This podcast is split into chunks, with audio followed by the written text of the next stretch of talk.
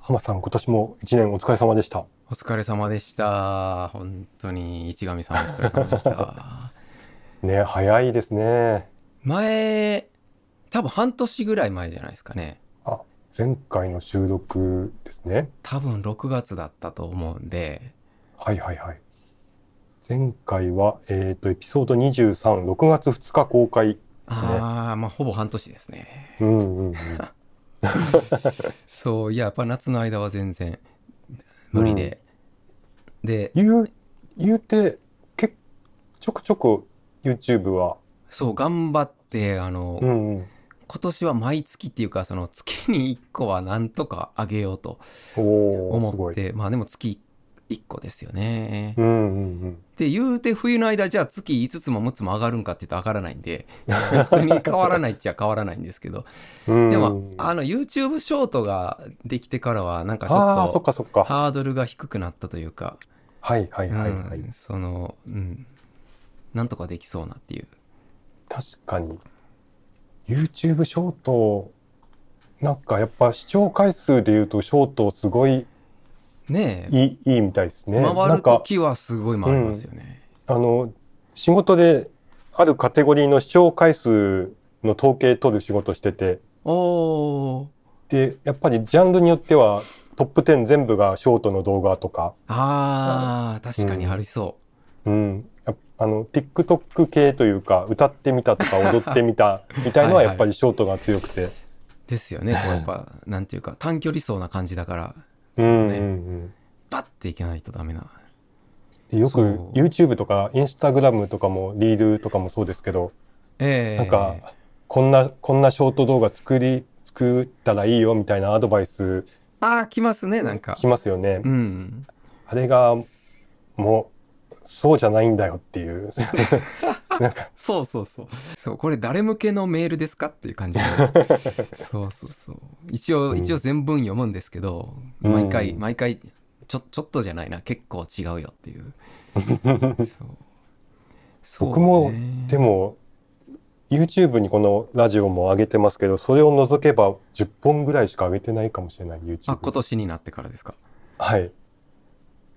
あそうでしたっけね。ああそっか僕結構あのーいろいろ検索すると市上さんの動画が出てくるんですよね。だから結構市上さんの動画今年見たなーっていう気になってある感じが。ほんまですか？どんな検索ワードですか？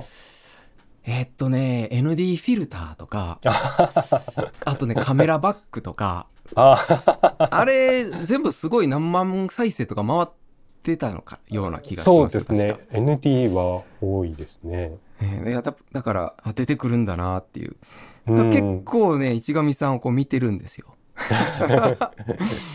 そうでも見てる時はあ若いぞこの頃の市上さんはって思いながらそう、ND フィルター2018年ですあわ。そんな前でしたそれ、うんああ。そうなんだこの時本当一眼動画始めたばっかりで今見返したらだいぶいろいろ伝えることが足りてないなとか思いつつああじゃあ作り直さないとダメですね そういやカメラバッグとかもいやもうでもあれは多分誰しもがもう抜けられない沼だと思うんですよねカメラバッグは。うんうんうんうん、全ての世の中のカメラバッグはもう帯に短し、たすきに流しなんですよね。本当にそうですね。ね、あれはもう無理なんですよ。うんうんそんない一個でズバンってくるようなのは。うんうんうんそっか、だからそうそう考えてみると、でもなんか最近も市上さん動画を、えーっと、タムロンのそうですね望遠ズーム望遠ズームですよね。タムロンの望遠ズームなんかこういうあの商品貸しますので動画よよろしければ作ってくださいみたいのだとまあもちろんあやるやるやるしかないというかやるやらざるを得ない でスイッチが入るんですけどなかなかスイッチが入らなくなりましたねああ、そうなんですね。そっか。だからいやけむムラがあるんですよね僕やるガッとしなんかなんかに集中した時は結構うん。もう他のこと差し置いてやるんですけどはいはいはい。そのスイッチが入ら入らないことには動かないっていうああ、その、なんていうか、スレッショルドというか、域値が結構高いところにあ、っていう。そういやまあ僕も結構そうですけどねでこううん逆にこう追われるともうもういいやってなっちゃうこともあるし うん。いやーでもやっぱ専業でやってる人とかはすごいですよねいやーコンスタントにねすごい。うん。うんいやだから本当まあ何かが違うんですよ うんうんうん。あの、一つのことをずっと長く続けられるのも才能ですね、あれは。ですね本当うに、ん。そうだからこう本当諦めないのは才能だって言うけどうんううん諦めるとかっていうよりももう続けていくのがすごい本当うんうんうんうん。あ本当毎日とかはちょっとな信じられないなそうですよね。あれもやっぱりでもなんていうか歯磨きとかひげ剃りレベルにこう習慣化されると、はい。多分ねうまくいくんでしょうねそうですよね。ねえ絶対うんうんうん。なかなかそうですよなんか例えば僕、ツイッターとインスタグラムに毎朝起きた時に写真投稿するっていうのを、もう半年、半年以上は続けてて毎日。はいはいはいはいで、それは、あの、もう苦でもないというか、あもう完全に日課というか日課というか、うんもう歯磨きひげ剃りレベルですよあ、ねそうなってるんです。それはすごいそこまでいけるとうん。一投稿ならなんとか。いやーでもそれもすごいな。そう、気づいたら、最初のうちは、あ、やらないととか、あの、画像をあー。2枚セットとかにしてポンって上げてるんですけど、ええ。あれも週に1回ぐらい1週間分の用意したりとかして、ああそういうことをしてるんですね。はい。で、えっ、と、毎朝、今日はこれあげるっぽい。って。ああでもそれも手ですね。こう、うん。なんていうか予習みたいな感じでこう準備していれば。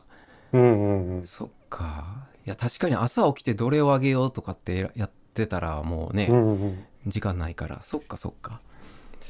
なるほどそうなで、いやそれインスタが、うん。はいはい。それもそれなりに時間かけてるはずなんですけども、自分にとっては、なんか本当歯磨きレベルで、ああもう普通の生活の中に入っちゃってるんですね、そう、やらねば苦しいとか、あ、やばい、明日の準備できてないって時はたまにありますけど、それもそんな苦じゃない。おお、うわあすごいなあーでもこう。ある程度の分量をまとめておくっていうのは一つの手かもしれないですね,、そうですね。ねいやさすがに動画をそんだけまとめておくのは ほぼ不可能だからね。あれだけど、うんうん。そっか写真なそう確かに昔撮ったとかそういうの全部想像りすると多分無限に出てきそうな気がするからそうなんですよね。だからね今年あんまり撮ってなくて、ああなるほ今年めっきりフィルムもデジタルも減っちゃって、ただもう3、4年分の溜まってるからもうちょうど1年ぐらい前に撮ったやつとか、まあ関係ないやつとかも、はいはいはい。なんか見繕ってついにしたら面白そうなやつ探して。ああそういうのいいっすね。あなるほどな、うん。かなり時間はかけ離れてるけれどもこうんうついにすると何か生まれてきそうなみたいな、そうそうそうそああそういうのはいいな。う。うん。そっか。いやでもインスタ僕あの最近は最近っていうかもうここ1年ぐらいあのストーリーズしかやってないんですけどああ、なるほど。あの今ちょっとマシになったかもしれないですけどあの広告とあと全然知らない人のやつが出てきて、このなんていうかこう見たいやつは3分の1しか出てこないぐらいにひどかった時あったじゃないですかはいはいはいはい。今もちょっとマシになってると思うんですけどもうあの感じでいやもうやってられへんっていうか見てられないっていう感じうになって、んうあのホームのタイムラインはあんま見ないですね。確うああかやっぱそうなんですかに。うんうん。僕もねあのなんていうか 1, 1スワイプ分だけ見るようにしてうます、ん だから上の方の45件のは見るけどその後ろはもうもういいって感じで、そうですね。そんな感じになってますね。あと、えストーリーズでお友達のが上がってたら見るとか。ーうんそうもうストーリーズメインでうん。なっちゃってるな、いやあれほんとどうにかなならないのかな。いや最近ちょっと最近っていうか2ヶ月ぐらい前かな。ちょっとよマシになって。でもまたなんか最近、まあ、あの知らん人のとかがようけ出てくるようになって。うんうんうん。まああれ多分ねそういうアルゴリズムはいろみんな一斉じゃなくて人それぞれこうなんかテストしてるんだと思うんですけど、うんうんうん、いやまたひどいことになったと思って。うんうん もうほんとストーリーズだけですね。うん。これあのインスタグラムその半年ぐらい前から毎日あの毎日1投稿するようにしましたと。ええでその前までは写真たまったら10枚組でなんかいろいろごちゃごちゃってああやってましたよね。やってアップしてたんです。え。であので毎日に毎日投稿にしてちょっと分量も減らして毎日投稿にしたんでええ。えっ、となんというか前まで10日に一遍ぐらいだったんで多分なんか久しぶりに投稿したら誰々が久しぶりに投稿しましたみたいな通知が来たりするしだから大体平均いいねが300とかはついてたんですよ。ええ。前は。で前それが毎日にしたからあのいいねがガッと減って100とか100いかないとかへえあそんないに差が出るんだ。のがずーっと半年ぐらい続いてて。えでそれが1ヶ月半か2ヶ月前ぐらいになぜかポンとインプレッションが上がる投稿があって。えで、えーっとその投稿が「いいね」今までなかった1000を超えたりしたんですえね。でななんじゃこりゃと思って特に僕自信があった投稿でもなくて。うん。であの単純にいつも同じハッシュタグフィルムの場合は同じハッシュタグをずーっとつけ続けてきたんですけどえあのそのハッシュタグ辿って見ていくとあのおすすめの方に上位に出てたりとかして、ああなるほど、うん、でインプレッションがぐわーって上がったと。ああでそこそこで一段階段が上がったみたいな感じがあってええ。そこから投稿するたんびにインプレッションがすあのそれなりに行くようになって。おおステージが上がったんですね。そうなんです。で、ね。また時々ボンって上がって1000いいね超える投稿がポツポツ出てくるみたいな状態になってます今。うはあやっぱじゃあそれは継続は力なりなんですそう、あのほほ誇れることといえばつ続けたことだけ。あー。あの写真が良くなったわけでもないし。だからすごいな。本当あれですあのいい写真かどうかはまあまあ多少はあるとしてもアルゴリズムに愛されるかどうかの話で、うーん。うん。まあそうですよ。見てもらえなければどうしようもないから、うん。ええそうですよね。そこすごいな。でその同じハッシュタグずつけて半年間ぐらい続けたっていうので多少あのアルゴリズム側にこっちを向いてもらえたみたいなうーん。感じがしてますけど。でもやっぱそういいステージが上がると、うんさらに次のステージに上がれるなんていうか順番が回ってくるのか何か分かんないですけど、うんまあいける可能性が出てくるわけですよねだんだん。そうなのかもしれないですね。また、ね次は世界は見えてないけど。へえすごいなただ、ただあれなんですよね。インプレッション増えたとて、みたいな。まあ見て、もちろん多くの人に見てもらえるのは嬉しいけど、いやでもまあやっぱりね見てもらえるのは嬉しいですよね。うん。その辺やっぱ謎多いっすよねまあ何でもそうですけどね、うん YouTube でも何でもそうですけどうん。そう Twitter の動画でさえもなんでっていうまあだ動画あの Twitter の動画 Twitter で動画出すとこう何万再生とか何回再生ってあの見れるじゃないですか、うんうん。で別にその投稿 Twitter のツイート自体は別にいいねはいつも通りというか普通そんな大してついてない20とかそれぐらいしかついてないんだけど動画の方見たら1万再生とかになっててえ？みたいな。それもいやもっと多分ね他のやつよりアルゴリズムさっぱりわかんないですけど、うんうん。なんでっていう 全然わかんないですよね本当、んうんうん。やそれで「いいね」もついてるんだったらまだわかるんですけど別に「いいね」はそのねお友達の人しか押してないのに再生自体は何万いってるみたいな、ほねえ謎が多いですね本当う。うんうんうん。まあツイッターはなんかもうどうなることやらわかんないですけどね もうすごい大騒ぎですよちょっとおもし面白いですね。当事者はたまったもんじゃないでしょうけねど。えツイッターで頑張ってる人はたまったもんじゃないだろうけうど、ん。まあなんか最初本当にツイッターがなくなるかもぐらいな、ぐらいな話でうね。ん、危機感がありましたけど、やっぱそこまではいかないのかなっていうう。ん。うんさすがにあの人一人でこう突っ走ってるわけではない感じはしてきたというかね、まあブレインというあれでもないけども、まあ人の聞くことを話聞く耳はあるのかなっていううん 感じはちょっと最近してきたですね。そうですうね。ん。うん。なんか、いろいろ良くなる可能性もあるかもしれないし。そうなんですよね。うん、うんそう。良くなる可能性もあるかもしれない。うん。うん。まああの人も他にもいろんなことを手がけてるから、うん。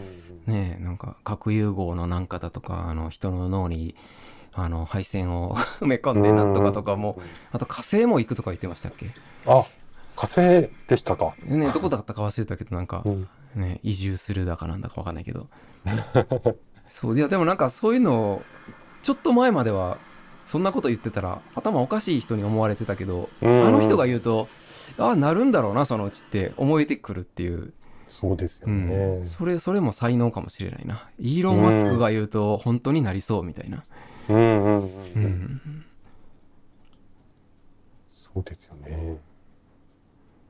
今、もう会津の方は雪降ってそうですねるんですか雪。うんあのーあれ？動画じゃないかな？ツイッターとかで上げたのかな？なんかあ雪積もっちゃったみたいな。その後一旦溶けかけたんですけど昨日またうん。がっつり降って、まおお、あ、本当だ。ツイッター。今日の朝もがっつり降って今日はもう午前中ずっと雪かきしてた感じで。ええそうですか、大も変う。雪かき機っていうか除雪機を今日はもう初めて動かして。うんうんう。うん。んいや最初はやっぱ重たいんで雪が。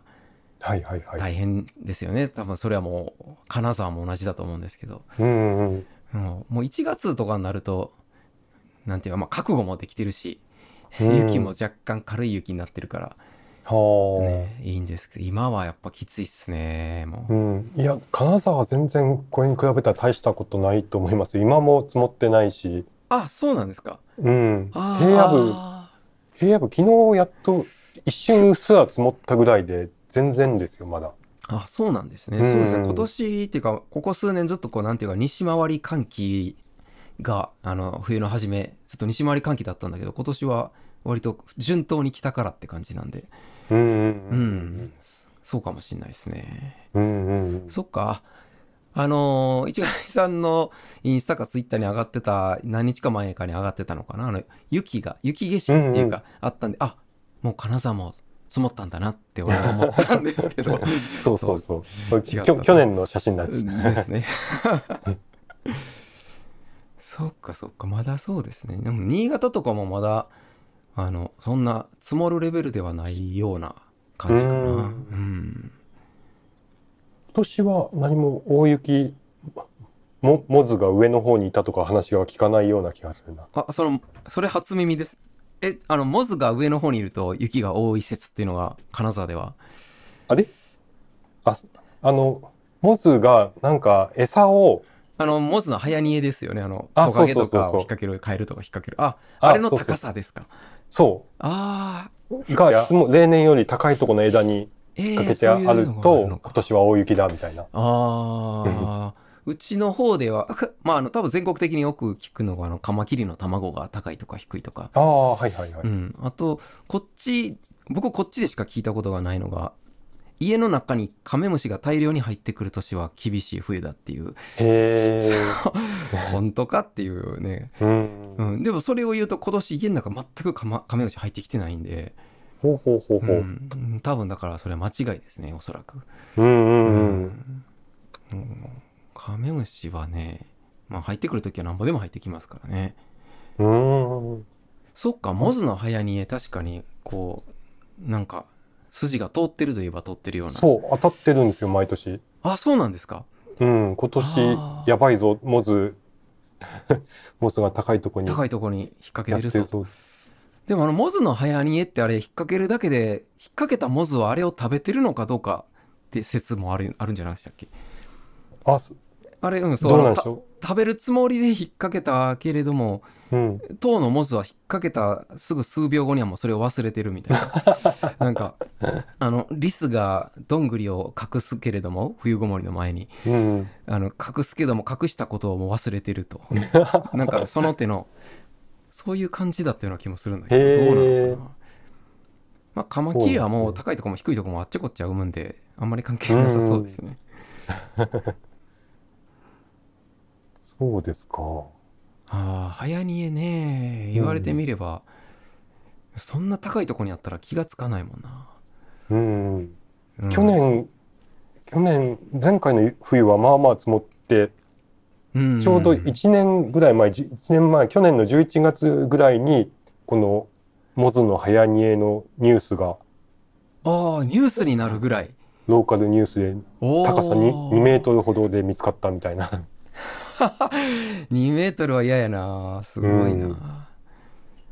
へえまあ多分いろいろあるんでしょうねその手うのん。伝承は。うん。各地に、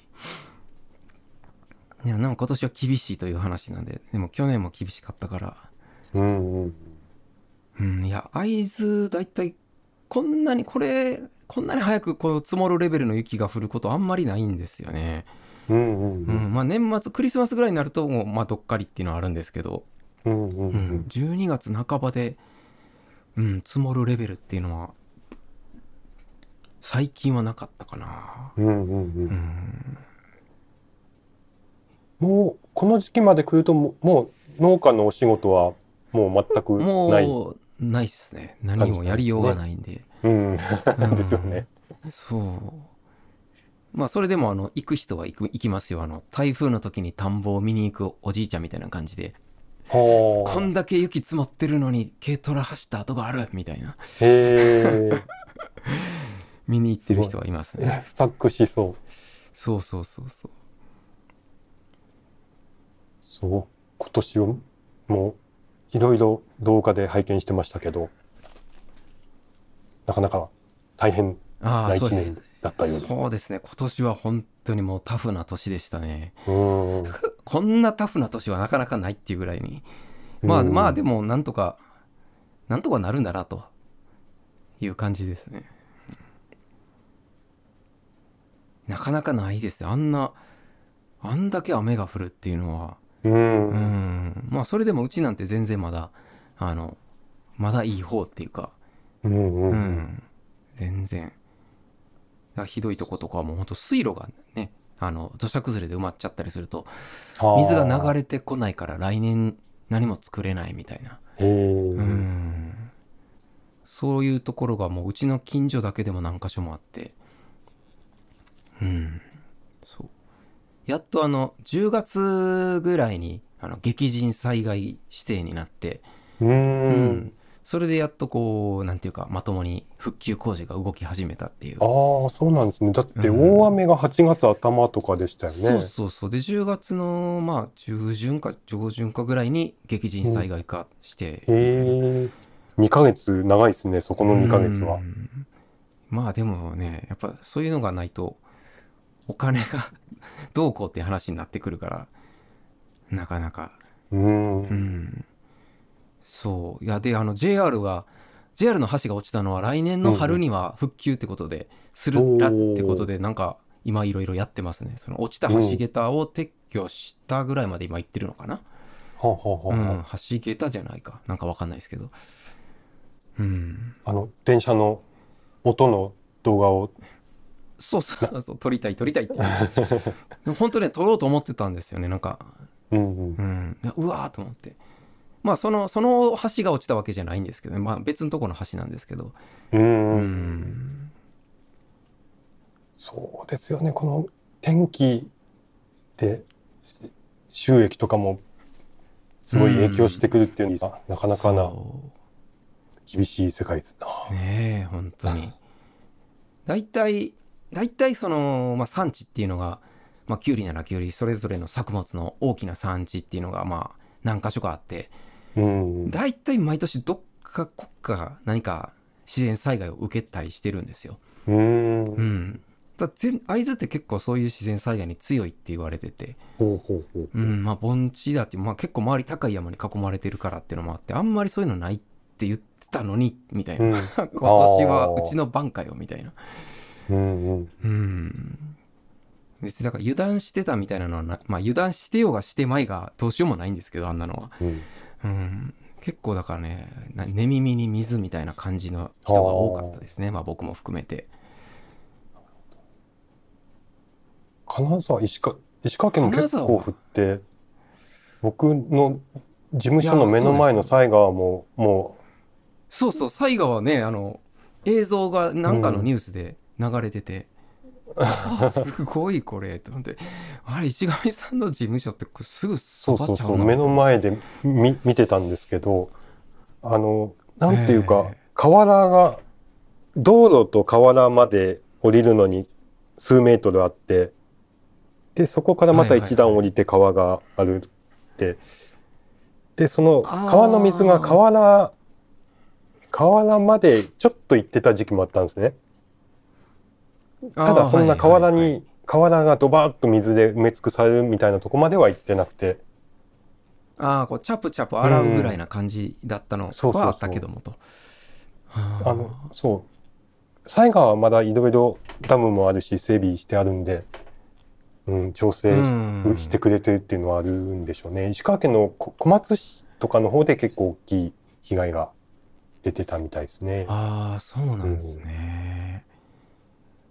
いやー、なかなかね、結構今年は夏は本当ね、あっちこっちうんうんすごかったですよね。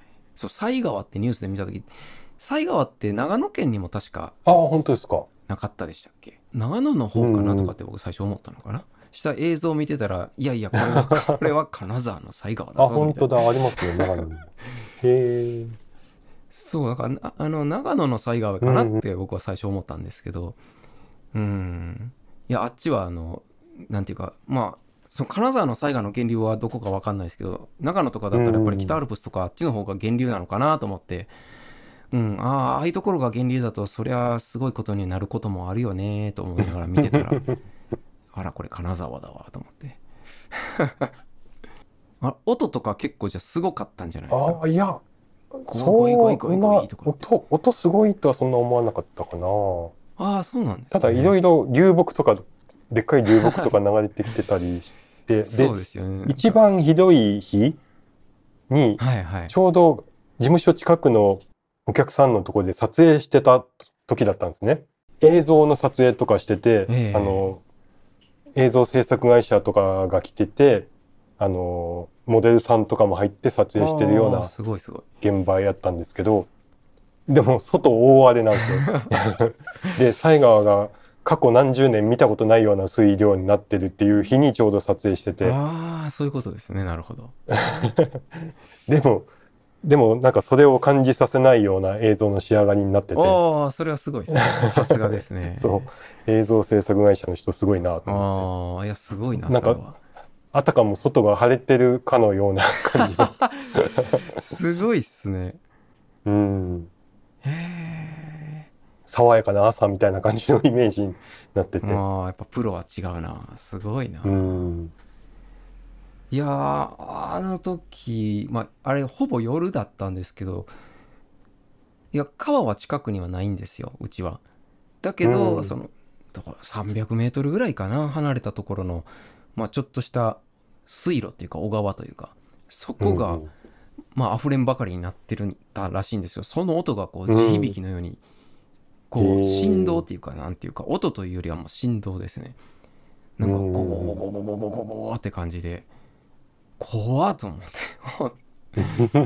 こう屋根とかをね、雨、打つ雨音はそりゃすごかったんですけど、うんじゃあこのゴゴゴゴって言ってるのは何よっていう話で、うんうんしたらその水路だったっていう。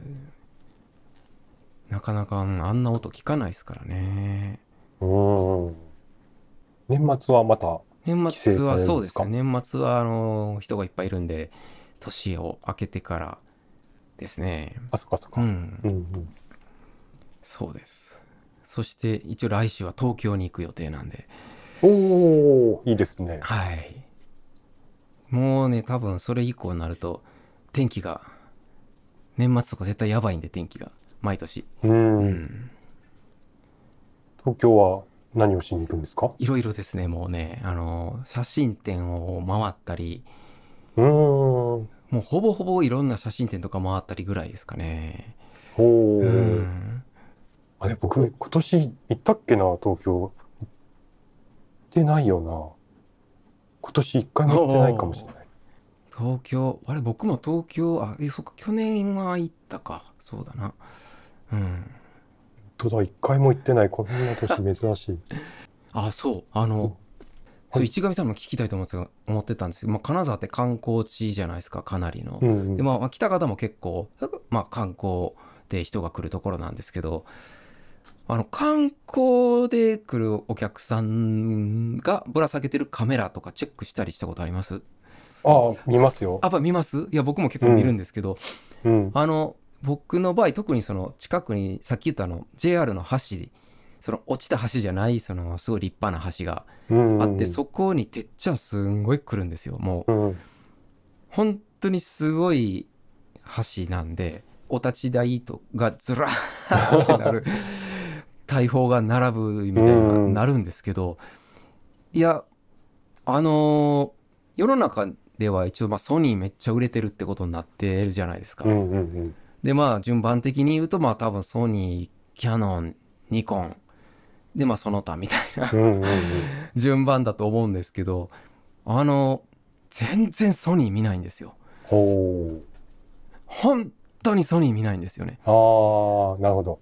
僕、観光地行ったら、えあの、ソニーはちょ、やっぱ割合が増えますね。若い人たち。えああはいはいはいはい。うんアルファ7、3的な。おおあうんとフか、ルサイズも見るんですね。アルファそうなんだ6000系とかをよく見かけるような気がして、で、僕、あの、家の近くの野鳥が来る森とかに休みの日よく行くんですけど、えそこ行くとバズーカを持ってる人が結構いて、え 鳥もそうですようね。ん、そこではやっぱソニー見ないですね。ああ、うん、だから似てるかもしれないです。そう多分あのわかんないですけど望遠バズーカを使う人はソニーじゃないのかな別なのかな。で圧倒的なキヤノンのシェアなんですよねやっぱうり。ん。7割キヤノンで3割ニコンうんうんうん。他はもうまあまばらっていう感じで。でその北方の市街地はラーメンとかがあるんでそっちの方行くとまたちょっと変わってくるんですけどそれでもやっぱ圧倒的王者キヤノンって感じで順番的に言うとやっぱキヤノンニコンソニーなんですよねでソニーもネックスとか見るんですよねああ、はいはいはい。そうでそのさっきのバズーカもそうなんですけどほぼほぼレフ機なんですよ。ミラーレス見ないんですよねあんまり。うんだからなんていうかこのうちらの界隈では 散財散財が激しすぎてもうレフ機使ってる人ほとんどいないみたいになってますけど、うんうん世の中の大半の人にとってはカメラっていうのはまあ一生ものとは言わないにしても、まあ10年は使うのかなっていう、んんん結構なんかそのキャノンだらニコンだっつってもレフ機なんですよ、うんうんうん。見るのは。そうですね。うんなるほどちょっとうちらの界隈どっちかっていうとうちらの界隈が異常なのかうな、ん、いやー そうなんで、そうでしょうね。YouTube だとね、みんな、やっぱソニー、あの、動画機も含めて、うん今の、何でしたっけ ?FX? あーはい、FX30 と30か。とか3とか、うんはい、うんいやあんなん見たことないっすうよ、ん。生では そういやだからねいや市上さんも金沢だからあれもしかして観察していやこういうのって地域性なのかそれともいや実は世の中そんなにみんな新しいカメラ使ってないよっていう話なのかなと思ってでまあまああのオリンパスはやっぱり女の子結構持ってるんですよね、はいはいはいはい。やっぱ一時のマーケティングのおかげというか、うんうん。うん、やっぱ女の子もオリンパス率めっちゃ高いなっていうのがあって、そうで割と富士とかあ、そうですか見たり。するし富士あんま見ないんだよな。時々見るけど。うんあってうん。まあうん。ね、シェアとしてはやっぱりそうそう見ないのかもしれないけど、あまあ逆にちょっと珍いしいから記憶に入ってるのかもしれないですけど、ね。やっぱ、ん。ニニコンのレフ機の D3000 系とかあとキャノンだったら EOS キスのはいレフ機はいはい。はい。うん。うん。ねあの辺強いっすよね、やっぱりね。そう、なんか普通の人は、ね。あの辺をこう大事に大事に使うのかなと思って。うんそう思いますわ、ね そうそう、うん人のカメラをこう観察するのは結構ね、あまあ、ーまあこれまた神戸に行くと全然違ってくるんですけどね。うん、だから、そう、神戸とか東京とかそういうとこ行くと、うんうんうんまあ結構ソニーいるなっていう感じにはなるんですけど。そうですよね。そっか。マイニューギアで言うと、私、そのレフ機、はいはいはい。あの、ニコン F マウントのレンズも割と多く持ってるから、ええで、F マウントのデジタルカメラは持ってなかったんですね。あ、そうだったんですね。あ、意外ですね。そうなんか、あフィルムはあるんです。あ、そっかそっか。なるほど。うんで、まあ、レフ機、F マウントの一眼レフあったらいいだろうなと思ってたところに、あの、お友達で何回か YouTube でモデルも務めてくれたまるちゃんが、ああ、はいはいはい。あの DF をずっと持ってて、えでえ手放すことあったら声かけてねって言ってたんですよはい。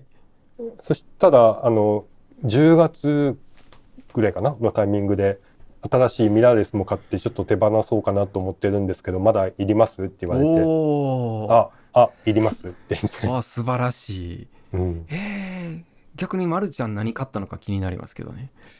今シグマ FP ですマニアックやな。そうなんです硬派なんですよ、お硬派っていうかもう、いや、すごいな。僕シグマ F う、んシグマのカメラ僕見たことないっすね、生では。あ確かにそれこそ見ないですね、ねえうん、そうか、すごいな。そして DF が市上さんのところに来たと。そうなんですまだほとんど使えてないけどはいすごいっすね。どんどん、どんどんニコンになってきますね。そうなんですよね。ね。なっちゃいました。1年一年前まではソニーだったのがちょうど1年ぐらい前にくら替えしてねえ、充実充実してきてしまいました。ソニーのカメラって今まだ持ってます？何か。あの APS-C のあの企画用というか、うん。あの初心者向けのコンテンツあのエントリー機各社のエントリー機で、え初初心者向けの使い方解説のコンテンツを1年前から作ろうと思っててえああ、なんかその話はどっかに聞いたような気がする。いやそうまだ形になってないけどまあそのそれ用のああ、残してアルファ6100かな、ほう。うん、は一応手元には1台あります。。うん、ああ、すごいですね。なんかソニーから他のマウントに変わる人っていうのはなかなか昨今珍しいような気がして。へえ。なんか最近やっぱりあの忍さんのキャノンがやっぱり忍さんすごいですね、もう。隣の芝生が青青く見えるんですよね。あ 忍さんはもうね、求道者ですよね。もううん HDR の求道者ですからね。今日もなんかツイッターで画像を開けてらして。ああそうマウントの縛りがあるじゃないですかどうしてもカメラって。うんですよね。この縛りってもう時代錯誤な気しません？独占みたいな。世の中のこのオープンソースとかそういうこと言ってる流れからすると、こそうそうそうう、ねそれでいくとマイクロフォーサーズとかあとあのライカとシグマと、L マウント。エルマウント、はい。パナソあニック。れライカとシグマと？ライカとシグマとパナソニックとなんか DJI も入ってましたっけね、なんか。ああそうそう、はいそういうアライアンスとかなんかそっちが今風じゃないですか。ねえ、今の世の中のうん、感じに。でマウントを独占するならその独占してる側の責務があると思って、はいはいはいはい。ちゃんとあの映像系今だと映像の需要も大きいから映像もちゃんと出して、ええあの静止画もちゃんとしたスペックのやつプロがしっかり使えるやつを出すっていう。はい、わかりますわでかりますそ。の責務を一番しっかり果たしてんのはキャノンなんじゃないかって最近思い始めて。ああ、まあそうですね、本当ね。キャうんいや、まあ、でかいっすからね、会社が。ニコンもでもまあ、だんだんそうなっていくんじゃないかって思いますけどね。うんどうなんですかだね。んだん来てはいると思うけどやっぱり忍さん使っしてる 5C とかちゃんと動画動画機としてまあそう 5C はちょっと別格ですよねでもあれは。ねえいやいやキャノンはそうです。だからあのレンズ資産って言った場合もねニッコールは当然ニッコールのその F マウントっていうすごい資産はあるけれどもうん。映像って考えた時そのキャノンの EF マウントってもう世界統一してるようなもんじゃないですかあれ。うんうんうん。ね何にでもそういう本当の業務用のねよくわかんないですけどありとかなんだとかそっちも EF マウントを採用してるシネマカメラって結構あるからうんうん。あ映像を考えるとあやっぱニッコール F マウントよりも EF マウントの方がすごいのかなって、ね。うんいやキャノンすごいっすね。でもニコンニコンにどっぷりと今は。そうなんですね。いやでも Z レンズはすごいっすよねあのいろいろあこうーレビューとかでこう映り見るとちょっともうなんか、うん、次元が違うというか昔でいうところのと 35mm 版と中盤とかの違いぐらいのすごい差があるなと思ってもう Z レンズ。うんうんなねそうですね。何でも映る圧倒的にみたいな信頼感はありますね。ね。くっそ高いっすけどねほんと でもキャノンは RF マウントのレンズまあ Z マウントもそうかもしれないですけど RF マウントのレンズ全全然まだないっすよね。そうなんですよね。す数がごい少なくて。うん。ソニーはその点あの自分のところでまだ開発力がないところをそうあのいち早くマウントね情報を開放して、そう。タムロンシグマに。そこは。でソニーはツワイスのレンズ使ってましたからね最初は、ねえ。うん、でそこである程度その間に自力つけてきて今はもう GM レンズ推しみたいな。そうそうそう。うまいことやってますよね本当あのーうん。誰も損しない感じでこうね、うん。キャノンはだってなんか RF うんマウント、よそのよそのっていうかその中国のメーカーとかが RF マウントのレンズをこう出すんだけど多分内緒で出すんでしょうけど、うん。するとこうキャノンからツッコミが入ってやめてくれと。でいつの間にか市場から見え見えなくなっちゃうみたいなうんそうですね。その点あれかニコンは一応タムロンさんも正式にでしたしコシナか、うん。コシナね、うん。そうそう。どうなんですか？なんか噂では来年ぐらいにシグマとかどっかから RF マウントも出るんじゃないかってまあ。あ RF ですか、あ、うん、わかんないですけど、へー。本当のただのう噂というよりは願望っていうユーザーたちの願望がただの噂になってるだけかもしれないですけど。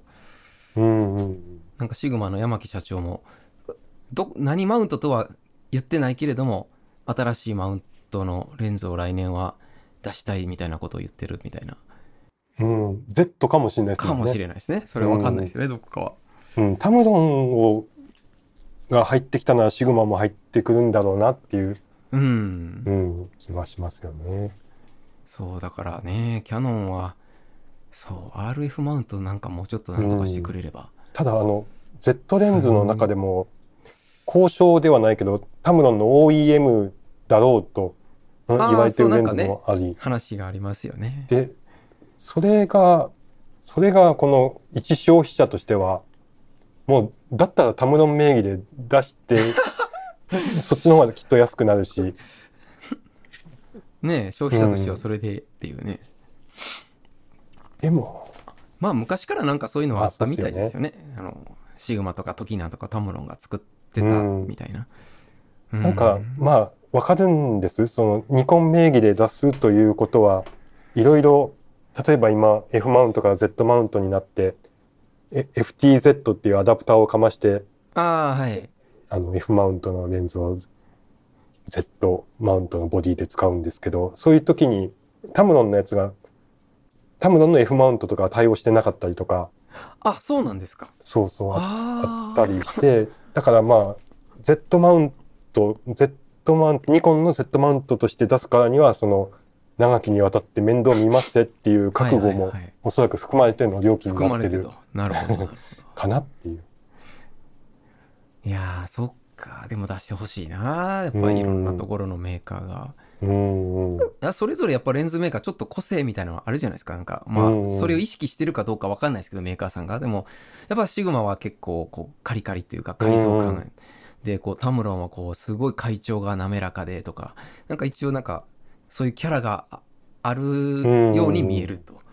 うん、そういうのもあるからね出してほしいですよねいろいろ。マイクロフォーサーズでいくと、えっと、パナソニックオリンパスがあるとして、なんか参画してるメーカーは他にもあのーまあ僕ラオワっていうはいはい。ヴィーナスオプティクスでしたっけ？ラオワも入ってますね。あうとん DJI も噛んできたのかな？確か。ほうほうほうほう。DJI はなんかそこら中に一丁噛みして入ってきてますけどあとシャープも確かマイクロフォーサーズのええやった気がしますね。はいはいはいはい。まあまあもちろんコシナとかもそうだしうんうんうん。あとコーワほうほうほうんあの薬も作ってるコーワさんう。うん。なんかすごい F 値の低いレンズをなんか出してた気がしますうん。うんあ、シグマもあるんですね。あそうですねシグマももちろんありますね、そうだから結構マイクロフォーサーズはあのレンズはいっぱいありますねなうんんか同じような焦点距離でうんうんうんうん。でやっぱりそうあのまあルミックスとかオリンパス以外のメーカーのレンズはなんかもうすごい安かったりするうん。うん。そうそう。そうラオアのレンズとかもだからね。あの去年前の前以前のポッドキャストでも言ったあの 35mm 縛りで1年間撮ってみるってやつであれもラオアの 17mm F2 かな、うんうん。っていうマイクロフォーサーズのレンズをこれがね確か9000ぐらいで買えたんですけどおー。8000だったかな。うん。でもこれならどうしてもいいわと思って。うん。うん。どこ本当どこ行く時も首からぶら下げててそこらしにごっつんごっつん当たってるんですけど、うん。まあ当たろうが何しようがいいや8000のレンズなら。動画用？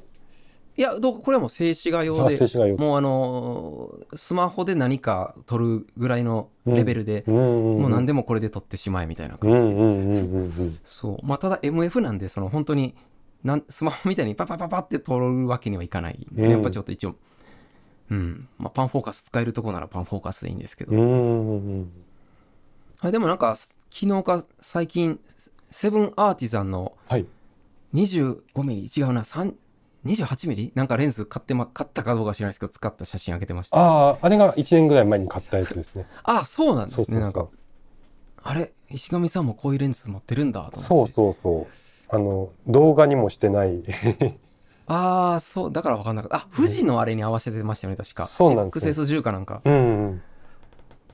あれが F0.95 で、あそうそうそう。なんかもうすごいやつ。うん。ちょっと面白そうだし、買ってみたって感じですね。F0.95 は APS-C だとどれぐらいなの？あの辺の計算も分かんないですよね、うんあんな小さい F 値になってくると。あれあれ35ミリでしたっけ？えーと、レンズさ自体は。そうですね、35。ってことはまあ APS-C だとほぼ50ミリ。そうそうそう。あれも、もっと使わないとな。最近、撮る頻度が減ったら、ますますローテーションさせようと思ってもなかなか使い切れない。中でそれはそろそろちょっと防湿光をうんマップカメラにそうなんですよね。お見せする時期かもしれないですうね、ん。ちょっと最近の撮る頻度があれなんで、本当今ピンチですよ。バケペンちゃんとかちょっとピンチですよ。ああそうですね一時もう市上さんといえばもうバケペンバケペンって ガシャコンガシャコンって感じでしたけど あの子がほとんど持ち出せてないから。うーんやっぱ大きいとそうですよね、これが本当僕が本当きいつも気持ちが変わっちゃうんで、売った後で後悔することもまあまああって、あそうなんですね。あーあそれは結構厄介ですね。そうなんですよ。踏み切れない、うん、今の自分を信用しちゃいけないって自分で分かってる。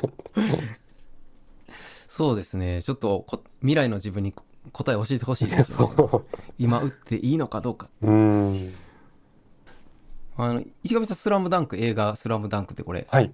書いてますけど見見たと？これ見たんですよ。おおこれまだ、えっと、公開してから2週間ぐらいかな、今。そうですよね、うんなんか先週ぐらいに結構話題にうん。みんながね、上げててこれがもうめちゃめちゃ良くて。だから結構分かれますよねそのねなんかうんちょっとちょっと違うみたいな人もいればあ、いました？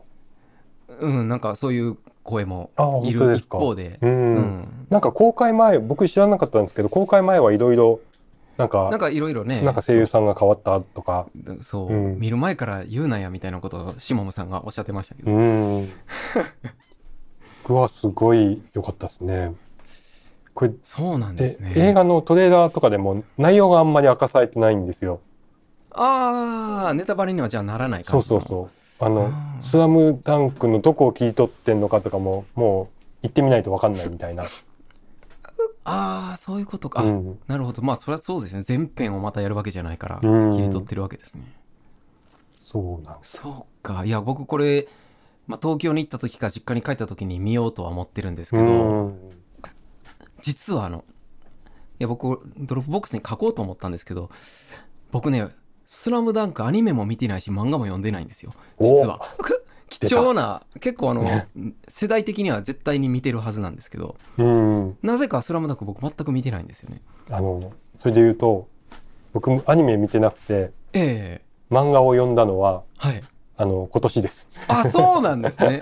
ああ、意外だなえ、でも市上さんは本当のドンピシャな世代だと思うんですけど、ドンピシャな世代ですねえ。周りはみんな読んでたそうなんや。うんいや、僕もだから両方全く見てないから、逆にもう見ないどこうと思って、うん全く見ないで、この初めてスラムダンクを見る人間、映画で見ると。うんうんしたら何を思うんだろうっていうのがちょっとあって、で、逆にこう遡っていって、漫画とかまた見てみるのもいいかなと思って。今年の前半最近行けてないんですけど岩盤浴休みの日しょっちゅう行ってて。でそこで僕まず漫画読みながら岩盤浴にずっといるんですよ。ちょっと温度低いとこで。なるほど、うん。はいはい。でまず「キングダム」60巻ぐらい 読んで。すごいな。毎しあの1回行ったら34巻で。当時のあの最新巻まで追いついて。すごい。でそれ読み終わった後何読もうって思った時に「スラムダンクそういえば読んでないなと思っおお、そういう出会いか。すごいな。て、うん、え、その時はまだ映画になるとは分かってなかったんですよね？分かってないですおお、うんすごいな。へえ。そっか。いや、あーなんていうか、その、ふね、その当時見てない人は、そういうまとめ読みとかができるのが強みですよね。うん。まあ、リアルタイムで見てなかった分、損してる部分も、まあ、あるっちゃあるんですけどうん。そう言うて二十何巻だから結構短いんですよねああ、あ、そんなもんなんですか？うんへえ。あ、20何巻だったらそうだな。まあ、そうス間でトーリー。ストーリー自体も 1, 1年か2年ぐらいの間の話なんですよあー、あ、そうなんだ。だからあの辺でスパッてもういや終わるとこはか美学は美学を感じますよねそうですね。こう、だらだらだらだら天下一武道会は続かないっていう か。そうこれあーなんでまあ内容は何も言えないんですけどまあとにかえく私はすごい良かったです、そっか。いや、だから僕もね、楽しみなんですよ。その、うん。逆に全く予備知識ない人が見たらどうなるのかっていう。うん。この写真集っていいなっていうのは？ああ、そう、あの、写真集、これはちゃんと今日届いたんですけど、おお あの、鈴木利作さんの、はいはいはい、えー冬と春という、これジャケ買い、ジャケ買いですね、もう。完全にジャケ買い。鈴木？利作さん。利作。理科の理に策略の策ですね。いやー、これ、そこまで、あの、ふ まあ、期待してなかったっていうのはちょっと言葉のチョイスがあれですけど、うんあの、写真には、まあ、期待してたんですけど、その、なんていうかな、この、写真集全体をこう、貫く、なんていう、ストーリーともまた違う、テーマなのかななんて言ったらいいのかな。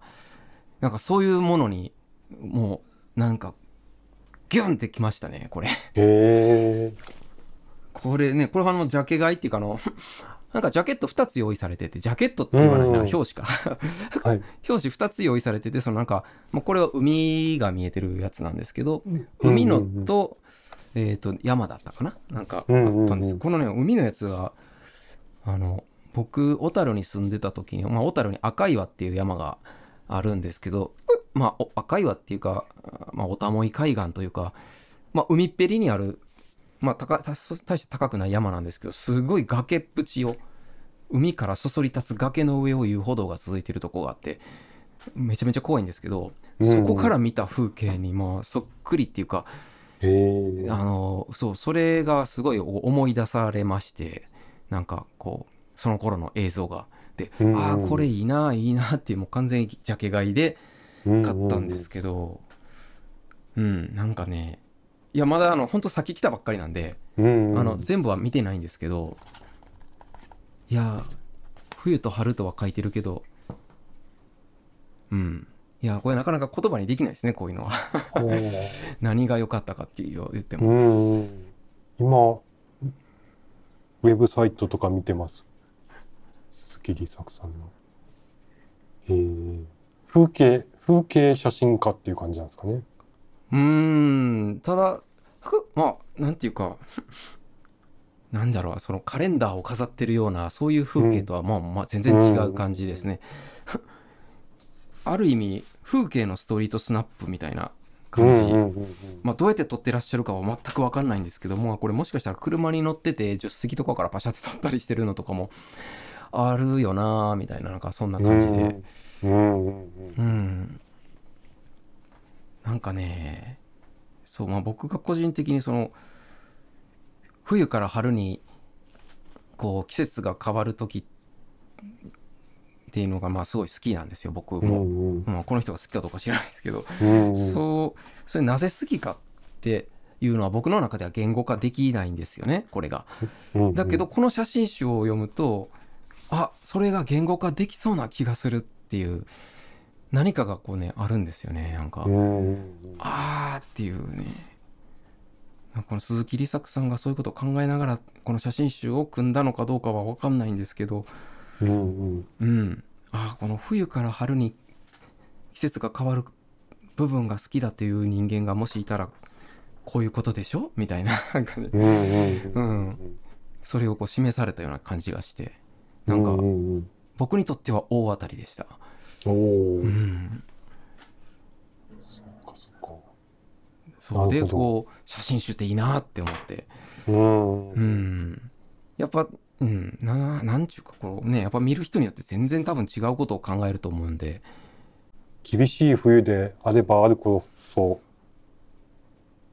なかそうんですね。そのギャップは大きいですもんね冬うと春って。ん、大うんきいし、まあなんか冬と春って、まあ四季って言ってるから4つ季節があるわけですけど、まあ、なんもっとグラデーションあるじゃないですかね、こう。うんうんうんうん。そ、そこの、そういう、なんか、そういうグラデーションみたいなのも、なちょっと感じられるかな、みたいなのもあって。う、んうんうん。うん、ちょっとね、当たりでしたね。ああ、いいですね。もう写写真集、もっといっぱい見たいなって思うけど、なかなか僕にとってこんなに当たりなのはないので、うんうんううんん。なんか最近買われました、写真集。買ったかな。パッと出てこないもんね。あのツイッターであのツイッターでいつも写真お見かけしてる人のフォトなんか出されたやつは買ったりしてますけどね、ああ、うん、へえ。本屋でとかアマゾンで注文したのあん最近あんまないな。そうですよね。写真集あの僕今年じゃないけどいつかなあのベーコンアイスクリームっていうタイトルの奥山よし義行さん、うん、ああ、はい。今をときめくなんかポカリスエットとかなんかいろいろ、うん。あの、あの辺ののやつですよね、なんか。ひ 広瀬すずの写真集とかも出してたりとかおであの僕全然そういう情報に疎いけど本屋でたまたまこのベーコンアイスクリームを手に取ってうわえなんかすげえなんかすげえって思って。で買ったんですよ。でへえ。僕山義行さんって調べたらまあなんせすごい人で広告とかも手なんが手がけてて。あこんな有名な人だったんだと思って。それが2年ぐらい前かな。へえうん。あそうなんですね。あれは衝撃でした、本屋で。立ち読みしてそのまま買ったってやつですね。あいいっすねそう。ねそう。見れる場所があるのはいいっすね。本屋さんないからな、本当。で、本屋もあんまりた、あの、大体こういう写真集ってカバーつけてあって見れなくなってたり。そうですよね、ん。大体ね。たまたまこの本はそのカバー取ってあって。あああいいですねそういうのも。それからこの奥山さんの本はちょくちょく買うようになりました。あそうなんですね、うん。へえ写真集って結構もうなんていうかなもうそのさ初版が出た時を逃しちゃうともうすぐ絶版になって、うんうん。もう中古ですごい値段がついちゃったりしてるよくするじゃないですかうなんかそういうの、んうんうんだからいや本当だからね買いたいと思った時に買わないとなと思って。うんうん。うん。もうほんと1年ぐらい経ったら絶版になっててえ4万円ですか？みたいな値段ついてて。このジャケ買いはどこでジャケを見たんですか？これねたあこれ多分買った赤赤社だったかな、うんうんうん。そこでななんかね多分あの東京に行くっていう時にこういろんなどんな写真ってやってるかなと思ってこういろいろ調べてる時にこう赤赤のサイトにフラッと立ち寄っちゃったみたいな感じかな。うん。確か。うんであの見たんですよね。でおおと思って。いやまさか赤岩じゃないよなこれはと思って。でもわーっと思って。なるほど。なんかそうだ、忍さんも月一冊写真集を赤赤社で主に買ってるみたいな、あーすごいっすね。月1はすごいな、うん、言ってましたね。うん。いやでも赤赤のページ見てるともう何でも欲しくなるからやばいっすよ。ほんとそうなんですよね。買ったら、ああ、いいなって思うけど、だけど、それずっと月一とかちゃんとやってるのがすごいな、やっぱ。うんすごいほんとうん。いやそんだけそれ続けてると多分将来それ資産になるとうん思いますよ、あのうんうんあの資産っていうのは本当ガチな意味であのだって中古でいきなり値段が2倍3倍になったりすぐするから。これ本当ガチな意味でこう、うん、投投資という投機の対象になるんじゃないかって思うぐらいその本を読んだ前後でなんかちょっと向き合い方変わったりするきっかけになり得ますもんね。ああねそうそういう出会いのある写真集は本当うん。いいっすよね、うん。いやこの冬と春もこう1枚だけ写真を切り出すともう僕が普段見てるその辺にある普通の普通の景色だったりするんだけどこう写真集見てるともう全う然ん。いろんなものが出てくるっていうのが、うん、いやだからやっぱこう写真集とかすごいんですよね。今度忍さんにおすすめを聞いて聞いてみよ ああいやそう忍さんにいろいろ聞いてみたいなほんと。いっぱい出てきますよ絶対。銀河英雄伝説って見てました？う。えっといや見てないですね。あーそっか、これふ これは世代っていやでもどうかな？多分80年代後半ぐらいだと思うんでまあ若干僕の方がドンピシャなのかな銀河英雄伝説？銀河鉄道？っていう言葉も聞いたこと銀河ないです鉄道とも違いますもんね。そうです。あ、そうか、じゃあ、あーあの、銀河英雄伝説って、まあ、ふまあなんか物語なんですけど、めちゃめちゃ当時一世を風靡して、あのもうガンガンダムよりは後ですけど、うんうんうん。多分、多分後だと思うんですけど、あの、まあもう見てない人は誰もいないぐらいのレベルで、みんな見てたんですよ。これまた僕、全く見てなかったんですよ。ああ僕えその流行ってたことも知らないぐらいですよ。ああそうなんですねあ若干もしかするとちょっと年代的にあのそうですね80年代中盤から後半ぐらいだったかなそうかまあちょっと僕には早かったんかな。かもしれないですうね、ん。あのいやもうみんなみんな言ってたであの大人になってからでもその銀河英雄伝説の話をまあみ見た人同士が話をするともうその話だけでその飲み会が終わってしまうぐらいのそういうすごいまあみんな見てたってやつなんですけど、はまあ僕これも全く見てなかったのがああのプライムビデオでタダだって いうのがあって、うんああじゃあこれを機会にまあちょっと見てみよう。めっちゃ長いんですけどほんと長いんですけど、まあ見てみたらああこれは大人向けだなっていうか。これもし僕子供の頃見てたとしても多分まあ理解できる部分もいっぱいあるにしてもいやー深いなっていうね。まあ話でえうんガガンダムとかと同時期とかなんですかね？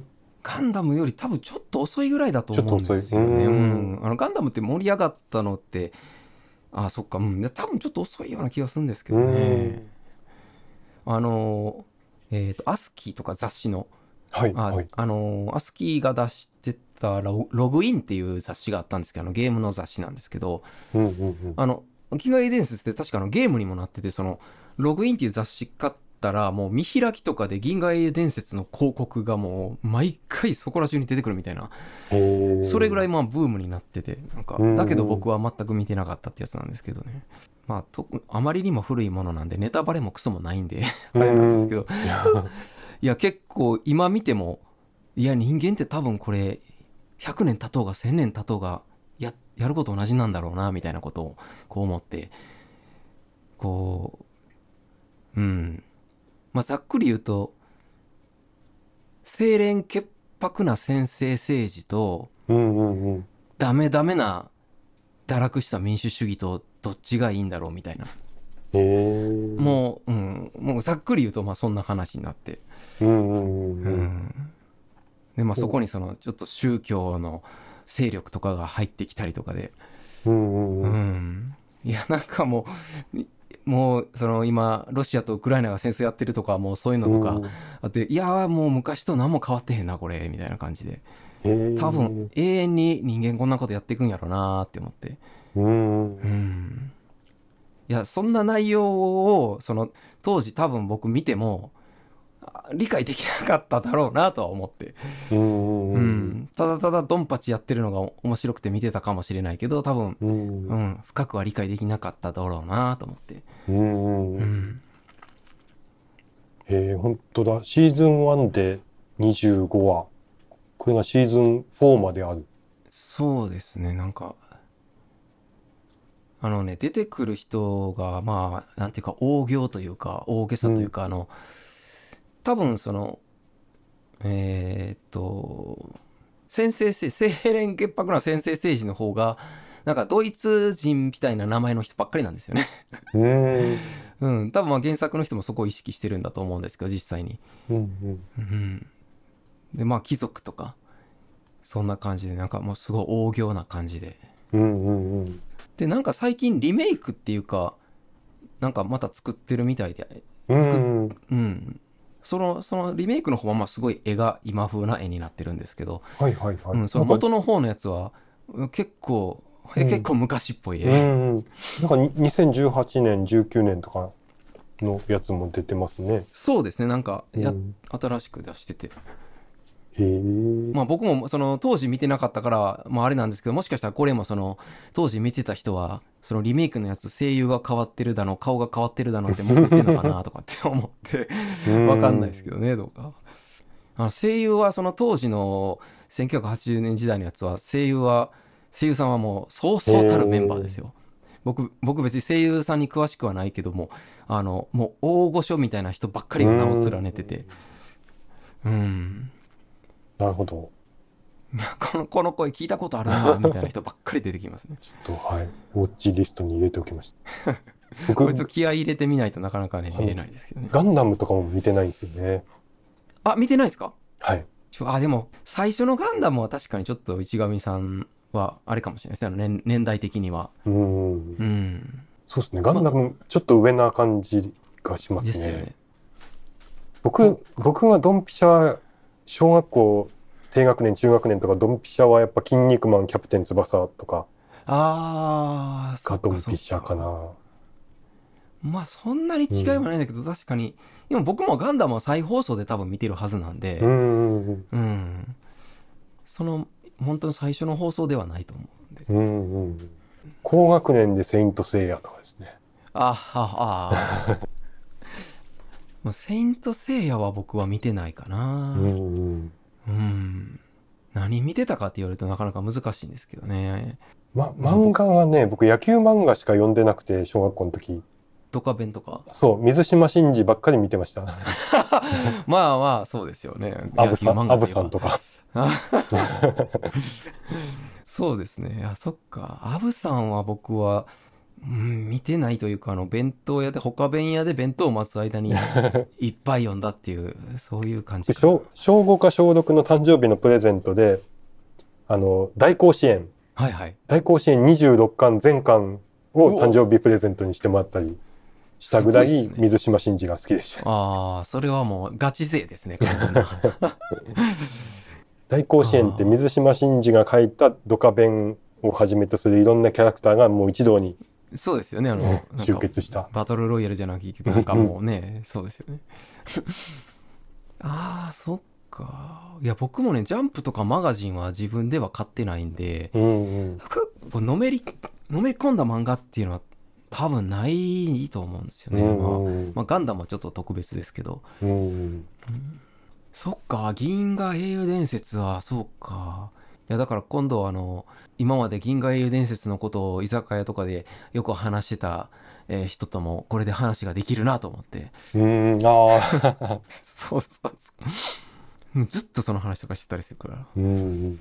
あ、これ、プライムビデオのおすすめですか？ああ、うんおすすめっていうか、これあの、たまたまおすすめされて、はいはい。あの、見たら、あ、あ、っていうか、アマゾンって大体おすすめしてくるものが僕に合わないものばっかりなんですけど、今回ばかりは、お、ちゃんと分かってるやんっていうのがあって、へえ、あ、これ良さそあの、まあ、おっさんが新規収納するっていう話なんですけど、う。うんうんうん。あの、イギリスの話なんで、ちょっと規模が全然違う。多分、ん農地面積でいうと日本の50倍とか60倍とかっていう、ああ、そうですか。イギリスってそ凄うなんですね。まじい面積の農地で始める人なんで、うんまあちょっとあれなんですけど、あの、ジェレミー・クラソンっていうか、この役の、この人はあの、現実の人というか、なんていうかな、あの、車のトップギアだったかな、なんか、あの、自動車の番組はい。があるんですけども、うんうん。その番組の、まあ、司会者というか、あの、まあ、主人公というか、うんうんうん。それを、そのコンテキストを分かってる上で見ると面白いっていう。なるほど。これ映画かと思ったら、違う。あドキュドキュメンタリーみたいなもうリアリティショー的な感じですね。ガチなやつですね。おなるほど。そう。そう、ガチなやつなんだけども、この人ジェレミー・クラソンって人は、その、そういう自動、自動車関係の番組をやってて、いろいろまあお騒がせさせて、クビになったりなんなりとかっていろいろあるんですけど、そういうバックグラウンドを知ってみると、こう笑いどころがわかるみたいな。へえ。そう。おお面白そう、これは。あのね、まあ僕もトップギアを別にずっと、どういう番組かっていうのは知ってるけど、トップギア見てたわけじゃないんで、うんうん。あれなんですけど、もうとにかく車好きなんですよ、この人。その自動車業界の、日本でこれに相当するような人いないんですけど、あのまあとにかく車が大好き、どんな車が好きかって馬力だ、とにかく馬力だ、馬力のある車最高みたいな、あの脳みそ馬力でできてるみたいな人なんですよ、本当に。でそういうことを分かってみると、まあ、へえ。うんこれなんかね、あの、エピソードごとの概要文がなんか面白いですね。見てあると。そうですか、そこまでは。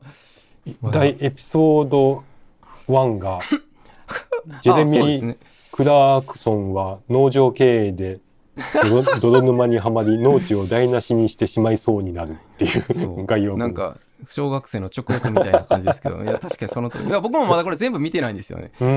ただその1話見てあこれは面白いかもしれないと思って。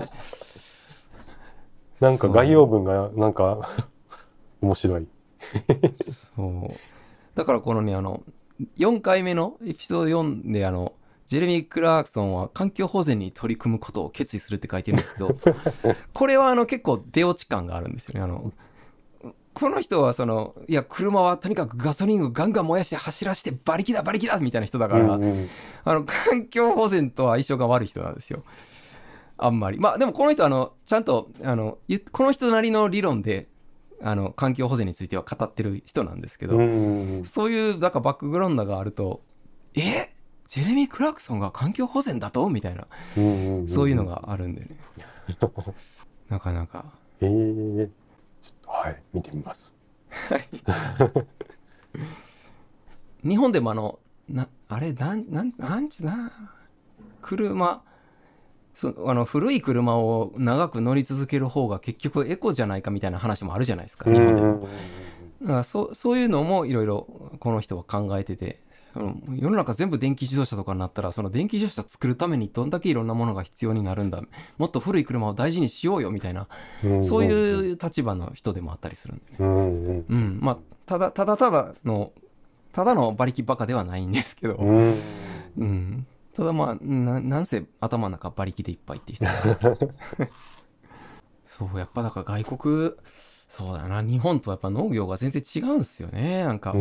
規模がその天気はどうなんでしょう？気候は全然違いますよね、まあ、国イギリによって。スは結構日本に近いとは思うんです。なあの、うんうん。うん、その砂漠とかそんなとこと比べたらですけど、うんうんうん。うん。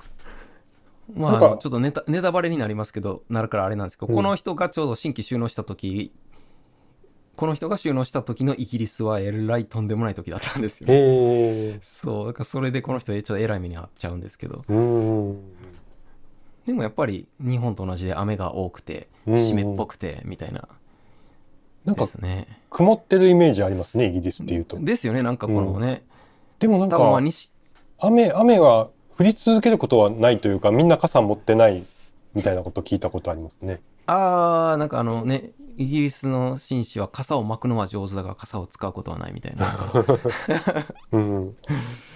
多分まあ西海岸と東海岸では天気違うと思うんですそうですね。けど、うん。まあ緯度自体は結構高いところにあるから、うんうん。うん、まあ割と日本っぽい天気な気はするんですけど、うんまあやっぱり規模が違うなっていう。うん。まあその規模が規模って まあこの人がやってるから規模でかいんだろうっていう話もあるんですけどね。うんうんうん。来年？そう1月、北陸でお泊まりの予あ定なんですよね。予定ですね。うんうん。あのー一日じゃ帰れないというか帰れなくはないんですけどあの、うんうん。あのーその水害とかがあってここ今電車が通ってないというか、まあ、あるあるにはあるんですけど1日1本しか通ってないとかなんで,、うん。であの代行バスはあるんですけどはいはいはい。あのすごいね多分北陸本線とかもちょっとダイヤ変わってると思うんですけど、うんなんか乗り継ぎの回数が異常なぐらいに多くて前まで多分5回もしくは6回とかだったのがなんかもう9回とか10回とかの乗り継ぎとかになってて 一応着くんですよ。あの朝一出れば。着くんだけどもういやもう10回乗り継いで夜中の11時とかに着くってもうそれは終了やろっていう話で。タイミングとかがねなんか合わないんですよね。やっぱそういう代行バスとかになると。うん。それでちょっとあの金沢に、まあ、金沢に着くのはだからおそらく夕方とかまあああ、そうですか。にはなる、ううんん、にはなると思うんですけどね。ああ。ただまあ金沢まで行ってしまえばもうもうすぐなんで、うんうん それはあとはもうねサンダーバード乗れば、うんうんうんうん。あ、なるほど。神戸に向かう途中、行き。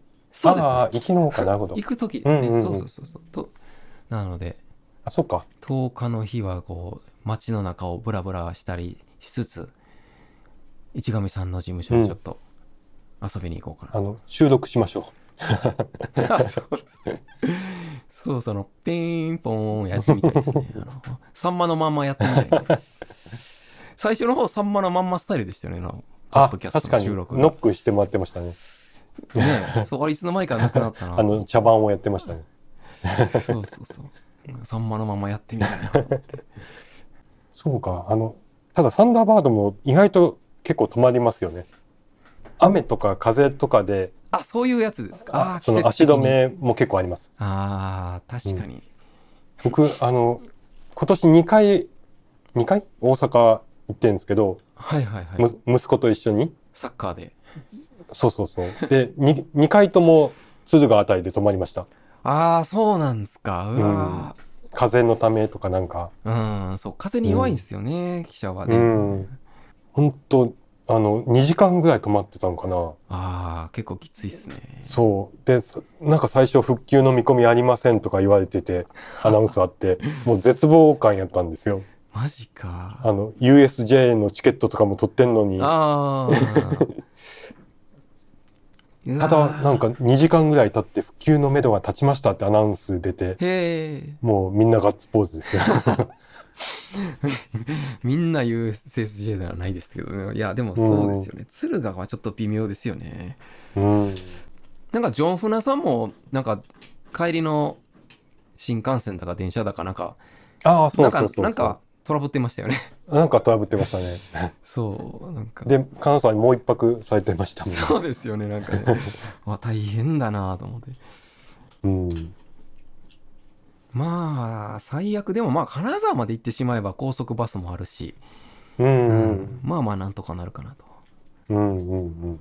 では来年またお目にかかれることを楽しみにしております。はい来年またよろしくお願いします。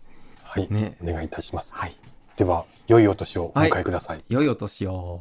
ではでは。ありがとうございました。ありがとうございました